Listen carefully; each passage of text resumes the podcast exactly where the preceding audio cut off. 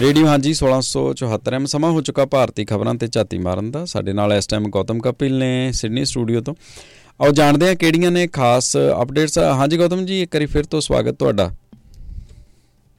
ਜੀ, ਬਹੁਤ ਧੰਨਵਾਦ। ਔਰ ਸਾਰੇ ਸਰੋਤਿਆਂ ਨੂੰ ਜੀ ਆਇਆਂ ਨੂੰ ਜੀ। ਔਰ ਭਾਰਤ, ਪੰਜਾਬ ਦੀਆਂ ਜੇ ਖਬਰਾਂ ਦੀ ਗੱਲ ਕਰੀਏ, ਦੇਸ਼ ਦੀਆਂ ਖਬਰਾਂ ਦੀ ਗੱਲ ਕਰੀਏ, ਤਾਂ ਇੱਕ ਵਾਰ ਫਿਰ ਤੋਂ ਪ੍ਰਧਾਨ ਮੰਤਰੀ ਮੋਦੀ ਨੇ ਭਾਰਤ ਨੂੰ 2047 ਤੱਕ ਵਿਕਸਿਤ ਮੁਲਕ ਯਾਨੀ ਡਿਵੈਲਪਡ ਕੰਟਰੀ ਬਣਾਉਣ ਦੀ ਪੇਸ਼ਨਗੋਈ ਕੀਤੀ ਹੈਗੀ ਔਰ ਕਿਹਾ ਹੈ ਕਿ ਪਿਛਲੇ 9 ਸਾਲਾਂ ਦੇ ਵਿੱਚ ਇੱਕ ਨੇਚਰਲ ਸਟੈਬਿਲਿਟੀ ਜਿਹਨੂੰ ਕੁਦਰਤੀ ਸਥਿਰਤਾ ਕਹਿ ਲੈਂਦੇ ਆ ਉਹ ਆਈ ਹੈ।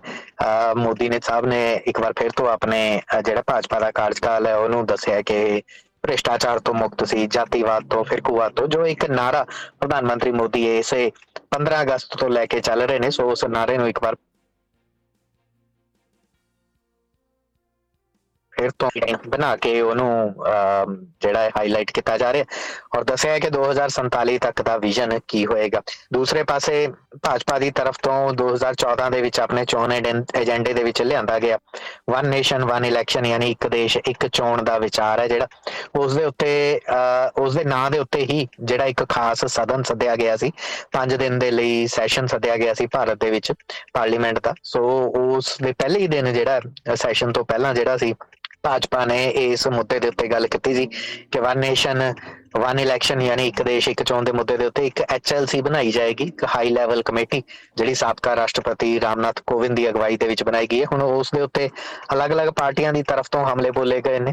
ਰਾਹੁਲ ਗਾਂਧੀ ਤੋਂ ਲੈ ਕੇ ਮਲਿਕਾਰਜੁਨ ਖੜਗੇ ਅਰਵਿੰਦ ਕੇਜਰੀਵਾਲ ਤੱਕ ਹੋਰਾਂ ਨੇ ਇਹਨਾਂ ਦਾ ਇਸ ਦਾ ਵਿਰੋਧ ਕੀਤਾ ਕਿਉਂਕਿ ਇਸ ਕਮੇਟੀ ਦੇ ਨਾਲ ਜੁੜੀ ਇੱਕ ਵਿਰੋਧੀ ਧਿਰ ਦਾ ਜੋੜ ਹੈ ਜਿਹੜਾ ਇੰਡੀਆ, ਉਸ ਦੀ ਵੀ ਬੈਠਕ ਹੋਣ ਜਾ ਰਹੀ ਹੈ, ਸੋ ਉਸ ਬੈਠਕ ਨੂੰ ਵੀ ਕਾਫੀ ਜ਼ਿਆਦਾ ਅਹਿਮ ਮੰਨਿਆ ਜਾ ਰਿਹਾ ਹੈ। ਕਿਉਂਕਿ ਇੰਡੀਆ ਦੀ ਬੈਠਕ ਹੈ ਜਿਹੜੀ, ਉਹ ਉਸ ਬੈਠਕ ਦੇ ਵਿੱਚ ਬਹੁਤ ਸਾਰੀਆਂ ਮੁੱਦੇ ਹੋਣਗੇ।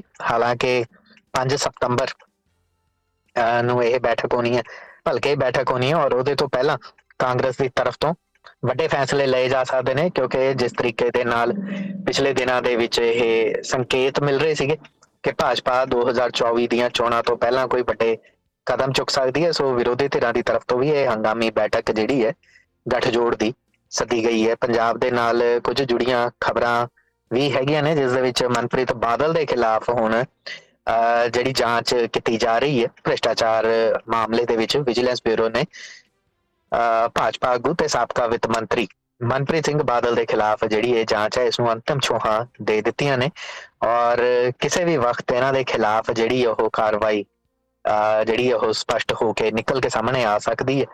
ਔਰ ਇਹ ਵੀ ਦੱਸਿਆ ਜਾ ਰਿਹਾ ਹੈ ਕਿ ਮਨਪ੍ਰੀਤ ਬਾਦਲ ਤੇ ਉਹਨਾਂ ਦਾ ਇੱਕ ਨੇੜਲਾ ਰਿਸ਼ਤੇਦਾਰ ਜੋ ਕਿ ਇਸ ਵਕਤ ਪੰਜਾਬ ਤੋਂ ਬਾਹਰ ਹੈ ਬਾਹਰ ਨੇ, ਸੋ ਉਹਨਾਂ ਦੇ ਉੱਤੇ ਇਹ ਜਿਹੜਾ ਵਿਜੀਲੈਂਸ ਦਾ ਸ਼ਿਕੰਜਾ ਉਹ ਕਸਿਆ ਜਾ ਸਕਦਾ ਉਧਰ ਮਨੀਪੁਰ ਦੇ ਵਿੱਚ ਇੱਕ ਵਾਰ ਫਿਰ ਤੋਂ ਹਿੰਸਾ ਭੜਕੀ ਸੀਗੀ ਇਸ ਵੀਕਐਂਡ ਦੇ ਦਰਮਿਆਨ।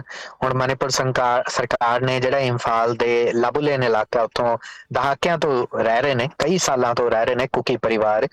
ਕੁਕੀ ਪਰਿਵਾਰ ਦੇ, ਕੁਕੀ ਜਿਹੜਾ ਭਾਈਚਾਰਾ ਹੈ, ਕੁਕੀ ਭਾਈਚਾਰੇ ਦੇ 10 ਪਰਿਵਾਰਾਂ ਨੂੰ ਕਰੀਬ 24 ਕ ਵਿਅਕਤੀ ਨੇ ਇਹਨਾਂ ਨੂੰ ਉੱਥੋਂ ਕੱਢਿਆ ਹੈ ਉਹਨਾਂ ਦੇ ਇਲਾਕੇ ਦੇ ਵਿੱਚੋਂ ਕੱਢਿਆ। ਦੱਸ ਦਈਏ ਕਿ ਇੱਥੇ ਕੁਕੀ ਤੇ ਮਤਈ ਭਾਈਚਾਰੇ ਦੇ ਦਰਮਿਆਨ ਬੀਤੀ 3 ਮਈ ਤੋਂ ਲਗਾਤਾਰ ਜਾਤੀਗਤ ਹਿੰਸਾ ਹੋ ਰਹੀ ਹੈ।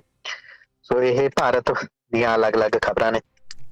ਜੀ ਬਹੁਤ ਸ਼ੁਕਰੀਆ ਗੌਤਮ ਜੀ। ਇੱਧਰ ਜੇ ਆਪਾਂ ਖਬਰਾਂ ਤੇ ਥੋੜੀ ਹੋਰ ਗੱਲਬਾਤ ਕਰਨੀ ਹੋਵੇ ਤੇ ਇਸ ਟਾਈਮ ਦੇ ਉੱਤੇ ਚਰਚੇ ਜਿਹੜੇ ਨੇ ਉਹ ਚਾਰ ਸ਼ਫੇਰੇ ਸਾਰੀਆਂ ਪਾਰਟੀਆਂ ਦੇ ਵੱਲੋਂ ਜਿਹੜੇ ਕੀਤੇ ਜਾ ਰਹੇ ਨੇ, ਇੱਕ ਦੇਸ਼, ਇੱਕ ਚੋਣ ਚੋ ਕੋਈ ਜਿੱਤ, ਚਲੋ ਭਾਜਪਾ ਤੇ ਇਸ ਚੀਜ਼ ਦੀ ਵਕਾਲਤ ਕਰ ਰਿਹਾ, ਹੱਕ ਦੇ ਵਿੱਚ ਬੋਲ ਰਿਹਾ, ਇਹ ਕਰਨ ਦਾ ਵਿਚਾਰ ਆ ਤੇ ਉਧਰ ਸਾਰੀਆਂ ਪਾਰਟੀਆਂ ਦੂਸਰੀਆਂ ਆਪਣੇ ਆਪਣੇ ਤਰੀਕੇ ਦੇ ਨਾਲ ਕੀ ਆਮ ਆਦਮੀ ਪਾਰਟੀ ਵੱਲੋਂ ਕੇਜਰੀਵਾਲ, ਕੀ ਇਧਰੋਂ ਆਪਣਾ ਕਾਂਗਰਸ ਦੇ ਵੱਲੋਂ ਚਾਹੇ ਮਲਕਰਜਨ ਖੜਗੇ ਹੋਣ, ਚਾਹੇ ਇਧਰੋਂ ਆਪਣਾ ਰਾਹੁਲ ਗਾਂਧੀ ਹੋਣ। ਸੋ ਸਾਰੇ ਆਪਣੇ ਆਪਣੇ ਤਰੀਕਿਆਂ ਦੇ ਨਾਲ ਇਹਦੇ ਖਿਲਾਫ ਜਿਹੜੀ ਉਹ ਗੱਲ ਕਰ ਰਹੇ ਨੇ। ਵੈਸੇ ਇਹ ਵੇਖਿਆ ਜਾਵੇ ਤੇ ਇਸ ਮਸਲੇ ਦੇ ਵਿੱਚ ਕਿਹੜੀਆਂ ਕਿਹੜੀਆਂ ਚੀਜ਼ਾਂ ਤੁਹਾਨੂੰ ਕੀ ਲੱਗਦਾ ਵੀ ਵਾਕਈ ਇਹਦੇ ਨਾਲ ਫਾਇਦੇ ਜਾਂ ਨੁਕਸਾਨ ਕੋ ਮੈਂ ਵੀ ਪੜ ਰਿਹਾ ਹਾਂ ਸਵੇਰੇ ਤੇ ਉਸ ਹਿਸਾਬ ਦੇ ਨਾਲ ਵੇਖੀਏ ਤੇ ਦੋਵਾਂ ਪੱਖਾਂ ਦੀਆਂ ਦਲੀਲਾਂ 'ਚ ਦਮ ਲੱਗਦਾ। ਜੀ ਅਸਲ ਦੇ ਵਿੱਚ ਇਹ ਮੁੱਦਾ ਤਾਂ ਬਹੁਤ ਪੁਰਾਣਾ ਹੈ। ਜੋ ਜੀ ਇਹਦੇ ਵਿੱਚ ਹਾਲਾਂਕਿ ਭਾਜਪਾ ਨੇ ਆਪਣਾ ਜਦੋਂ ਦੂਸਰੀ ਵਾਰ ਚੋਣਾਂ ਜਿੱਤ ਕੇ ਆਏ ਸੀਗੇ, ਉਦੋਂ ਕਿਹਾ ਸੀਗਾ ਕਿ ਅਸੀਂ ਜੇਕਰ ਦੂਸਰੀ ਵਾਰ ਆਨੇ ਆ ਤਾਂ ਡੈਫੀਨੇਟਲੀ ਦੂਸਰੇ ਕਾਰਜਕਾਲ ਦੇ ਵਿੱਚ ਤਾਂ ਅਸੀਂ ਇਹਨੂੰ ਲਾਗੂ ਕਰਾਂਗੇ ਪਰ ਇਹ ਜਿਹੜਾ ਵਨ ਨੇਸ਼ਨ ਵਨ ਇਲੈਕਸ਼ਨ ਦਾ ਇੱਕ ਏਜੰਡਾ ਸੀ, ਇਹਨਾਂ ਨੇ 2014 ਦੇ ਵਿੱਚ ਹੀ ਲਿਆਤਾ ਸੀਗਾ। ਸੋ ਭਾਜਪਾ ਜਿਹੜੀ ਹੈਗੀ ਹੈ, ਇਸ ਮੁੱਦੇ ਦੇ ਉੱਤੇ ਲਗਾਤਾਰ ਜਿਹੜੀ ਗੱਲ ਕਰਦੀ ਆ ਰਹੀ ਹੈ ਕਿ ਇੱਕ ਦੇਸ਼ ਦੇ ਵਿੱਚ ਹੋਣਾ ਹੋਣੀਆਂ ਚਾਹੀਦੀਆਂ ਨੇ ਚੋਣਾਂ। ਉਹਦਾ ਮਤਲਬ ਇਹ ਹੈ ਕਿ ਜਦੋਂ ਲੋਕ ਸਭਾ ਦੀਆਂ ਚੋਣਾਂ ਹੋ ਰਹੀਆਂ ਹੋਣਗੀਆਂ ਭਾਰਤ ਦੇ ਵਿੱਚ, ਉਸੇ ਵਕਤ ਜਿੰਨੇ ਵੀ ਸੂਬੇ ਹੈਗੇ ਨੇ, ਉਹਨਾਂ ਸਾਰੀਆਂ ਸੂਬਿਆਂ 'ਚ ਵਿਧਾਨ ਸਭਾ ਚੋਣਾਂ ਵੀ ਕਰਵਾ ਦਿੱਤੀਆਂ ਜਾਣ। ਇਨਫੈਕਟ ਭਾਜਪਾ ਇਹਨੂੰ ਥੋੜਾ ਜਿਹਾ ਹੋਰ ਬ੍ਰੌਡ ਕਰਨਾ ਚਾਹੁੰਦੀ ਹੈ ਲੋਕਲ ਇਲੈਕਸ਼ਨ ਤੱਕ ਵੀ ਲੈ ਜਾਣਾ ਚਾਹੁੰਦੀ ਹੈ। ਸੋ ਉਸੇ ਵਕਤ ਸੂਬਿਆਂ ਦੀਆਂ ਵਿਧਾਨ ਸਭਾ ਚੋਣਾਂ, ਉਸੇ ਵਕਤ ਪੰਚਾਇਤੀ ਚੋਣਾਂ ਤੇ ਉਸੇ ਵਕਤ ਜਿਹੜੀਆਂ ਮਿਊਨਿਸਪੈਲਿਟੀ ਦੀਆਂ ਚੋਣਾਂ ਨੇ, ਸੋ ਇੱਕ ਹੀ ਗੇੜ ਦੇ ਵਿੱਚ ਹੋ ਜਾਣ। ਹਾਲਾਂਕਿ ਇਹ ਆਪਣੇ ਆਪ ਦੇ ਵਿੱਚ ਇੱਕ ਬਹੁਤ ਕੰਪਲੈਕਸ ਜਿਹੜਾ ਹੋ ਸਕਦਾ ਕਿਉਂਕਿ ਪਹਿਲਾਂ ਤਾਂ ਇਹਨੂੰ ਬੜੇ ਆਰਾਮ, ਬੜਾ ਜਿਹੜਾ ਬ੍ਰੇਕ ਡਾਊਨ ਕਰਕੇ ਸਮਝੀਏ। ਜੇ ਇੱਕ ਦੇਸ਼ ਇੱਕ ਚੋਣਾਂ ਦਾ ਮੁੱਦਾ ਜਿਹੜਾ ਹੈਗਾ ਹੈ, ਉਹ ਭਾਜਪਾ ਦੇ ਹਿੱਤ ਦੇ ਵਿੱਚ ਕਿਉਂ ਹੈ? ਵਿਰੋਧੀ ਤੇ ਰਾਏ ਦਾ ਵਿਰੋਧ ਕਿਉਂ ਕਰ ਰਹੀਆਂ ਨੇ? ਇਹ ਦੋ ਅੱਡ-ਅੱਡ ਗੱਲਾਂ ਨੇ। ਪਰ ਇਹ ਪੋਸੀਬਲ ਹੈ ਕਿ ਨਹੀਂ ਹੈ? ਇਹ ਜਿਹੜਾ ਵਿਜ਼ਨ ਹੈਗਾ। ਬਹੁਤ ਕੰਪਲੈਕਸ ਪ੍ਰੋਸੈਸ ਹੁੰਦੀ ਹੈ। ਇੰਡੀਆ ਦੇ ਵਿੱਚ, ਕਿਉਂਕਿ ਸਾਨੂੰ ਪਤਾ ਹੈ ਕਿ ਪੂਰੀ ਦੁਨੀਆ ਦੇ ਵਿੱਚ ਸਭ ਤੋਂ ਵੱਡਾ ਲੋਕਤੰਤਰ ਹੈ। ਵੱਡੇ ਲੋਕਤੰਤਰ ਤੋਂ ਕਹਿਣ ਦਾ ਭਾਵ ਕਿ ਇੰਨੀ ਵੱਡੀ ਆਬਾਦੀ ਹੈ। ਸੋ ਬਹੁਤ ਦੁਨੀਆ ਦੀ ਸਭ ਤੋਂ ਵੱਡੀ ਪੋਪੂਲੇਸ਼ਨ ਹੈ। ਹਾਲਾਂਕਿ ਚਾਈਨਾ ਦੇ ਵਿੱਚ ਲੋਕਤੰਤਰ ਨਹੀਂ ਹੈਗਾ।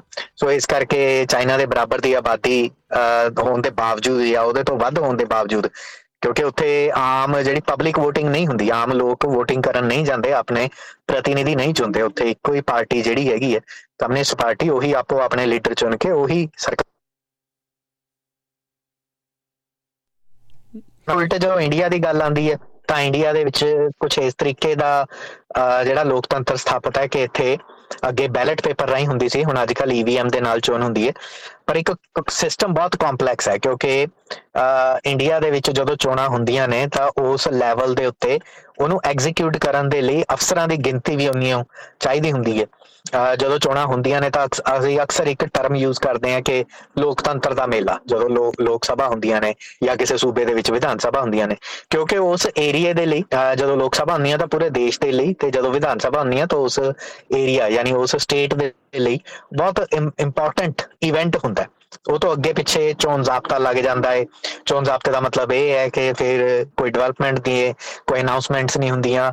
ਜਿਹੜੀ ਵੀ ਪੋਲੀਟੀਕਲ ਸਟੇਟਮੈਂਟ ਆਉਂਦੀਆਂ ਨੇ, ਉਹ ਬੜੀਆਂ ਸੋਚ ਸਮਝ ਕੇ ਦੇਣੀਆਂ ਹੁੰਦੀਆਂ ਨੇ। ਕਿਉਂਕਿ ਉਹਨਾਂ ਦਿਨਾਂ ਦੇ ਵਿੱਚ ਨਾ ਤਾਂ ਕੋਈ ਜੇ ਸੂਬੇ 'ਚ ਹੋ ਰਹੀਆਂ ਨੇ ਤਾਂ ਨਾ ਕੋਈ ਮੁੱਖ ਮੰਤਰੀ ਹੁੰਦਾ ਤੇ ਜੇ ਦੇਸ਼ 'ਚ ਹੋ ਰਹੀਆਂ ਤੇ ਨਾ ਕੋਈ ਪ੍ਰਧਾਨ ਮੰਤਰੀ ਹੁੰਦਾ ਇੱਕ ਐਗਜ਼ੈਕਟਿਵ ਬਾਡੀ ਜ਼ਰੂਰ ਹੁੰਦੀ ਹੈ। ਉਸ ਤੋਂ ਇਲਾਵਾ ਇਲੈਕਸ਼ਨ ਕਮਿਸ਼ਨ ਜਿਹੜਾ ਹੁੰਦਾ ਉਹ ਸੁਪਰੀਮ ਹੋ ਜਾਂਦਾ ਹੈ। ਸਟੇਟ ਦੇ ਵਿੱਚ ਹੁੰਦੀਆਂ ਤਾਂ ਸਟੇਟ ਦਾ ਜੇ ਸੈਂਟਰ ਦੀਆਂ ਹੁੰਦੀਆਂ ਨੇ ਤਾਂ ਸੈਂਟਰ ਦਾ। ਸੋ ਉਹਦੇ ਕੋਲ ਸਾਰੀਆਂ ਤਾਕਤਾਂ ਚਲੀਆਂ ਜਾਂਦੀਆਂ ਨੇ। ਉਹਨਾਂ ਦੇ ਫੈਸਲੇ ਜਿਹੜੇ ਹੁੰਦੇ ਨੇ, ਪੁਲਿਸ ਤੋਂ ਲੈ ਕੇ ਹੋਰ ਸਾਰੀਆਂ ਚੀਜ਼ਾਂ ਜਿਹੜੀਆਂ ਹੈਗੀਆਂ ਨੇ, ਉਹਨਾਂ ਦੇ ਅੰਡਰ ਚੱਲ ਜਾਂਦੀਆਂ ਨੇ। ਲੋਕ ਸਭਾ ਦੀਆਂ ਜਦੋਂ ਚੋਣਾਂ ਹੁੰਦੀਆਂ ਨੇ, ਤਾਂ ਉਹਦੇ ਵਿੱਚ ਇੱਕ ਸਿਰਫ ਡਿਫੈਂਸ ਨੂੰ ਛੱਡ ਦਿੱਤਾ ਜਾਵੇ। ਡਿਫੈਂਸ ਤੇ ਐਵੀਏਸ਼ਨ ਜਿਹੜੀ ਰਾਸ਼ਟਰਪਤੀ ਦੇ ਕੰਟਰੋਲ 'ਚ ਰਹਿੰਦੀ ਹੈ। ਉਹ ਤੋਂ ਇਲਾਵਾ ਬਾਕੀ ਸਾਰਾ ਕੁਝ ਇਲੈਕਸ਼ਨ ਕਮਿਸ਼ਨ ਦੇ ਕੰਟਰੋਲ ਦੇ ਵਿੱਚ ਚਲਾ ਜਾਂਦਾ ਹੁੰਦਾ। ਸੋ ਇਹ ਇੱਕ ਬਹੁਤ ਕੰਪਲੈਕਸ ਪ੍ਰੋਸੈਸ ਹੈ ਨਾ ਆਸਾਨ ਨਹੀਂ ਹੈਗਾ ਹਿੰਦੁਸਤਾਨ ਦੇ ਜਿਹੜਾ ਡੈਮੋਕ੍ਰੇਸੀ ਉਹਨੂੰ ਲੋਕਤੰਤਰ ਨੂੰ ਸਮਝਣਾ, ਪਰ ਉਹਦੇ ਵਿੱਚ ਜਿਹੜੀਆਂ ਚੋਣਾਂ ਹੁੰਦੀਆਂ ਨੇ, ਇਸੇ ਕਰਕੇ ਕੰਪਲੈਕਸ ਹੁੰਦੀਆਂ ਨੇ, ਇਸੇ ਕਰਕੇ ਉਹਨੂੰ ਮੇਲਾ ਕਿਹਾ ਜਾਂਦਾ ਕਿਉਂਕਿ ਉਹ ਤੋਂ ਬਾਅਦ ਅਗਲੇ 5 ਸਾਲਾਂ ਦੇ ਲਈ ਉਹ ਜਿਹੜੀ ਸਰਕਾਰ ਚੁਣ ਕੇ ਆਣੀ ਉਹਨੇ ਉਸ ਦੇਸ਼ ਦੀ ਦਸ਼ਾ, ਦਿਸ਼ਾ ਸਾਰੀ ਤੈਅ ਕਰਨੀ ਹੈ ਹੁਣ ਭਾਜਪਾ ਨੇ ਆਪਣਾ 2014 ਦੇ ਵਿੱਚ ਜਿਹੜਾ ਚੋਣ ਮਨੋਰਥ ਪੱਤਰ ਜਿਹਨੂੰ ਇਲੈਕਸ਼ਨ ਮੈਨੀਫੈਸਟੋ ਕਹਿ ਲੈਂਦੇ ਆ 2014 ਚ ਜਦੋਂ ਮਨਮੋਹਨ ਸਿੰਘ ਦੀ ਸਰਕਾਰ ਸੀ, ਉਹ ਤੋਂ ਬਾਅਦ ਬਦਲ ਕੇ ਇਹਨਾਂ ਨੇ ਆਣਾ ਸੀ, ਤਾਂ ਇੱਕ ਗੱਲ ਇਹ ਜ਼ੋਰ ਸ਼ੋਰ ਦੇ ਨਾਲ ਚੱਲ ਰਹੀ ਸੀ ਇਨਫੈਕਟ ਗੁਜਰਾਤ ਤੋਂ ਭਾਜਪਾ ਦੇ ਜਿਹੜੇ ਉਸ ਵਕਤ ਪ੍ਰਧਾਨ ਮੰਤਰੀ ਦੇ ਉਮੀਦਵਾਰ ਸੀ, ਤੇ ਹੁਣ ਇਸ ਵਕਤ ਮੌਜੂਦਾ ਪ੍ਰਧਾਨ ਮੰਤਰੀ ਨੇ ਨਰਿੰਦਰ ਮੋਦੀ, ਉਹਨਾਂ ਨੇ ਗੁਜਰਾਤ ਦੇ ਵਿੱਚ ਆਪਣੀ ਇੱਕ ਰੈਲੀ ਦੀ ਸ਼ੁਰੂਆਤ ਕੀਤੀ ਸੀ, ਤਾਂ ਉਦੋਂ ਇਹ ਗੱਲ ਕਹੀ ਸੀ ਕਿ ਜਦੋਂ ਅਸੀਂ ਜਿੱਤ ਕੇ ਆਏ ਤਾਂ ਪੂਰੇ ਦੇਸ਼ ਦੇ ਵਿੱਚ ਇਕੱਠੀਆਂ ਚੋਣਾਂ ਹੋਣਗੀਆਂ, ਉਹਦੇ ਨਾਲ ਹੋਊਗਾ ਇਹ ਕਿ ਖਰਚਾ ਬਚੇਗਾ। ਸਰਕਾਰੀ ਮਸ਼ੀਨਰੀ ਜਿਹੜੀ ਐਨਗੇਜ ਰਹਿੰਦੀ ਹੈ, ਸਾਲ ਦੇ ਵਿੱਚ ਦੋ ਦੋ ਤਿੰਨ ਤਿੰਨ ਵਾਰ ਚੋਣਾਂ ਹੁੰਦੀਆਂ। ਇਨਫੈਕਟ ਹੁਣ ਇਸ ਸਾਲ ਜਿਹੜੀਆਂ ਨੇ ਕਈ ਸੂਬਿਆਂ ਦੀਆਂ ਚੋਣਾਂ ਨੇ ਇਸ ਸਾਲ ਜਿਹੜੀਆਂ ਵਿਧਾਨ ਸਭਾ ਚੋਣਾਂ ਹੋਣੀਆਂ ਨੇ, ਛੱਤੀਸਗੜ੍ਹ ਦੀਆਂ ਹੋਣੀਆਂ, ਮੱਧ ਪ੍ਰਦੇਸ਼ ਦੀਆਂ ਹੋਣੀਆਂ, ਮਿਜ਼ੋਰਮ ਦੀਆਂ ਹੋਣੀਆਂ, ਤੇਲੰਗਾਨਾ, ਰਾਜਸਥਾਨ ਦੀਆਂ, ਉਹ ਤੋਂ ਬਾਅਦ ਫਿਰ ਅਗਲੇ ਸਾਲ ਫਿਰ ਫਿਰ ਮਈ ਦੇ ਵਿੱਚ, ਫਿਰ ਜੂਨ ਦੇ ਵਿੱਚ ਲੋਕ ਸਭਾ ਚੋਣਾਂ ਹੋ ਜਾਣੀਆਂ। ਸੋ ਸਾਰਾ ਸਾਲ, ਹਰ ਸਾਲ ਲਗਭਗ ਕਿਤੇ ਨਾ ਕਿਤੇ ਕਿਤੇ ਨਾ ਕਿਤੇ ਇਲੈਕਸ਼ਨ ਜਿਹੜੇ ਹੁੰਦੇ ਰਹਿੰਦੇ ਨੇ। ਜੇ ਸਟੇਟ ਇਲੈਕਸ਼ਨ ਜਾਂ ਲੋਕ ਸਭਾ ਨਾ ਹੋਣ ਤਾਂ ਫਿਰ ਲੋਕਲ ਇਲੈਕਸ਼ਨ ਹੁੰਦੇ ਨੇ। ਜਿੱਦਾਂ ਪੰਜਾਬ ਦੇ ਵਿੱਚ ਹੋਣੇ ਸੀਗੇ ਮਿਊਨਿਸਪਲ ਇਲੈਕਸ਼ਨ ਹੋਣੇ ਸੀਗੇ। ਸੋ ਇਸ ਤਰੀਕੇ ਦੇ ਨਾਲ ਇਹ ਜਿਹੜਾ ਇਲੈਕਸ਼ਨ ਦੇ ਵਿੱਚ ਜਿਹੜੀ ਮਸ਼ੀਨਰੀ ਲੱਗੀ ਰਹਿੰਦੀ ਹੈ। ਤਾਂ ਉਹਨਾਂ ਦਾ ਇਹ ਕਹਿਣਾ ਸੀਗਾ ਕਿ ਉਹ ਮਸ਼ੀਨਰੀ ਜਿਹੜੀ ਹੈਗੀ ਹੈ ਮਸ਼ੀਨਰੀ ਦਾ ਮਤਲਬ ਜਿਹੜੀਆਂ ਮਸ਼ੀਨਾਂ ਤੋਂ ਨਹੀਂ ਹੁੰਦਾ ਮਸ਼ੀਨਰੀ ਦਾ ਮਤਲਬ ਜਿਹੜੇ ਲੋਕ, ਜਿਹੜੇ ਉਹਦੇ ਚ ਐਨਗੇਜ ਹੁੰਦੇ ਨੇ। ਚਾਹੇ ਉਹ ਸਿੱਖਿਆ ਮਹਿਕਮੇ ਤੋਂ ਹੋਣ, ਚਾਹੇ ਬਿਜਲੀ ਮਹਿਕਮੇ ਤੋਂ ਹੋਣ, ਚਾਹੇ ਇਰੀਗੇਸ਼ਨ ਡਿਪਾਰਟਮੈਂਟ ਤੋਂ ਹੋਣ, ਉਹਨਾਂ ਨੂੰ ਵਰਤਿਆ ਜਾਂਦਾ ਹੈ।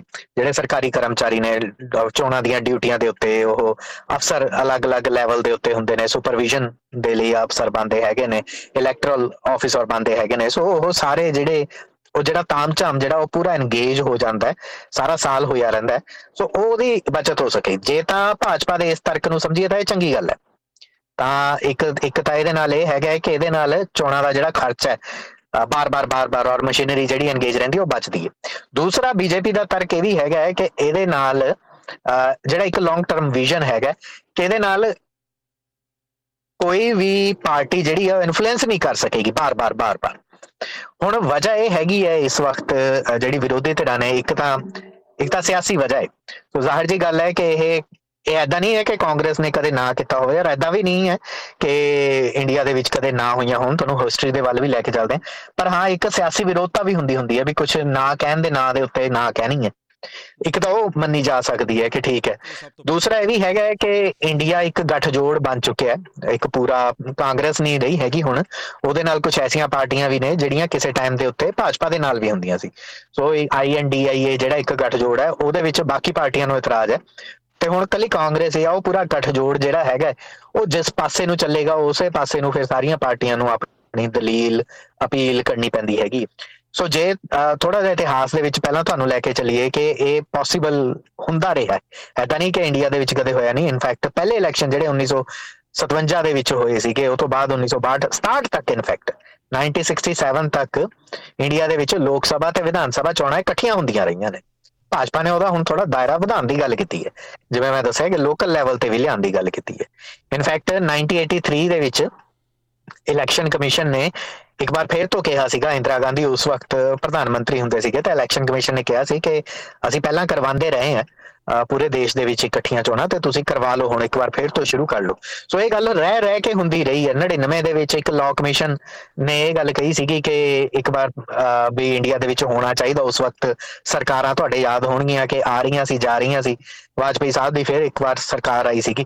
ਸੋ ਇਸ ਕਿਸਮ ਦੇ ਨਾਲ ਇਹ ਰਹਿ ਰਹਿ ਕੇ ਆਵਾਜ਼ ਜਿਹੜੀ ਉੱਠਦੀ ਰਹੀ ਹੈ ਇੰਡੀਆ ਦੇ ਵਿੱਚ। 2014 ਚ ਜਦੋਂ ਭਾਜਪਾ ਆਈ ਸੀ, ਆਣਾ ਸੀਗਾ, ਉਹਦੇ ਤੋਂ ਪਹਿਲਾਂ ਉਹਨਾਂ ਨੇ ਇਹ ਗੱਲ ਕਹੀ ਜ਼ਰੂਰ ਸੀਗੀ, ਪਰ ਉਸ ਵਕਤ ਬਾਵਜੂਦ ਇਸ ਦੇ ਕਿ ਭਾਜਪਾ ਮੈਜੋਰਿਟੀ ਦੇ ਵਿੱਚ ਸੀਗੀ, ਤਾਂ ਉਹਨਾਂ ਨੇ ਇਹਨੂੰ ਲਾਗੂ ਨਹੀਂ ਸੀ ਕੀਤਾ, ਕਿਉਂਕਿ ਹੋਰ ਬਹੁਤ ਵੱਡੇ ਮੁੱਦੇ ਜਿਹੜੇ ਸੀਗੇ ਭਾਜਪਾ ਦੇ ਲਈ, ਜਿਵੇਂ ਰਾਮ ਮੰਦਿਰ ਦਾ ਮੁੱਦਾ ਸੀਗਾ, ਧਾਰਾ 307 ਦਾ ਮੁੱਦਾ ਸੀ, ਉਹ ਮੁੱਦਿਆਂ ਦੇ ਉੱਤੇ ਪਹਿਲਾਂ ਭਾਜਪਾ ਦੀ ਪ੍ਰਾਇੋਰਟੀ ਸੀਗੀ, ਜਿਹੜੀ ਉਹਨਾਂ ਦੇ ਇੱਕ ਪੋਲੀਟੀਕਲ ਆਈਡੀਓਲੋਜੀ ਵੀ ਆ, ਉਹਨੂੰ ਵੀ ਸੂਟ ਕਰਦੇ ਹੈਗੇ ਨੇ। ਸੋ ਉਦੋਂ 2016 ਦੇ ਵਿੱਚ ਇੱਕ ਵਾਰ ਫੇਰ ਤੋਂ ਮੋਦੀ ਸਾਹਿਬ ਨੇ ਕਿਹਾ ਸੀਗਾ ਕਿ ਅਸੀਂ ਜੇ ਦੁਬਾਰਾ ਆ ਜਾਂਦੇ ਆ ਜਿੱਤ ਕੇ ਹੁਣ ਚਲੋ ਇੱਕ ਟਰਮ ਚ ਤਾਂ ਆ ਗਏ, ਦੂਸਰੀ ਟਰਮ ਦੇ ਵਿੱਚ ਜੇ ਆਨੇ ਆ ਤਾਂ ਫੇਰ ਅਸੀਂ ਕਰਾਂਗੇ। ਸੋ 2019 ਦੇ ਵਿੱਚ ਉਹੀ ਹੁੰਦਾ ਉਹ ਜਿੱਤਦੇ ਨੇ। ਪਰ ਉਹਦੀ ਤਿਆਰੀ ਜਿਹੜੀ ਉਹ ਚੱਲ ਪਈ ਸੀਗੀ ਆਲਰੇਡੀ ਪਹਿਲੀ ਟਰਮ ਦੇ ਵਿੱਚ ਇਨਫੈਕਟ ਮੋਦੀ ਸਰਕਾਰ ਨੇ ਜਿਹੜਾ ਇੱਕ ਲਾਅ ਕਮਿਸ਼ਨ ਨੂੰ ਕਹਿਤਾ ਸੀਗਾ ਕਿ ਤੁਸੀਂ ਤਿਆਰੀ ਕਰੋ, ਨੀਤੀ ਆਯੋਗ ਜਿਹੜਾ ਭਾਰਤ ਦਾ ਸੀਗਾ, ਉਹਨਾਂ ਨੇ ਇੱਕ ਵਾਈਟ ਪੇਪਰ ਵੀ ਇਹਦੇ ਤੇ ਪੇਸ਼ ਕਰਤਾ ਸੀਗਾ। ਇੱਕ ਡਰਾਫਟ ਜਿਹਨੂੰ ਕਹਿ ਸਕਦੇ ਹੋ ਤੁਸੀਂ, ਉਹ ਵੀ ਪੇਸ਼ ਕਰਤਾ ਸੀਗਾ। ਇਨਫੈਕਟ 2019 ਚ ਜਦੋਂ ਜਿੱਤ ਕੇ ਦੁਬਾਰਾ ਭਾਜਪਾ ਆਂਦੀ ਹੈ ਤਾਂ ਆਂਦੇ ਸਾਰ ਸਭ ਤੋਂ ਪਹਿਲਾਂ ਇੱਕ ਆਲ ਕਮੇਟੀ ਆਲ ਪਾਰਟੀ ਜਿਹੜੀ ਇੱਕ ਮੀਟਿੰਗ ਸੱਦੀ ਗਈ ਸੀਗੀ। ਕਾਂਗਰਸ ਨੇ ਉਹਦਾ ਵਿਰੋਧ ਕਰਤਾ ਸੀ ਉਦੋਂ। ਇਨਫੈਕਟ ਕਈ ਹੋਰ ਦਲਾਂ ਨੇ ਵਿਰੋਧ ਕੀਤਾ ਸੀਗਾ ਉਦੋਂ ਕਿ ਅਸੀਂ ਨਹੀਂ ਇਸ ਮੀਟਿੰਗ ਦੇ ਵਿੱਚ ਆਣਾ ਚਾਹੁੰਦੇ ਹੈਗੇ।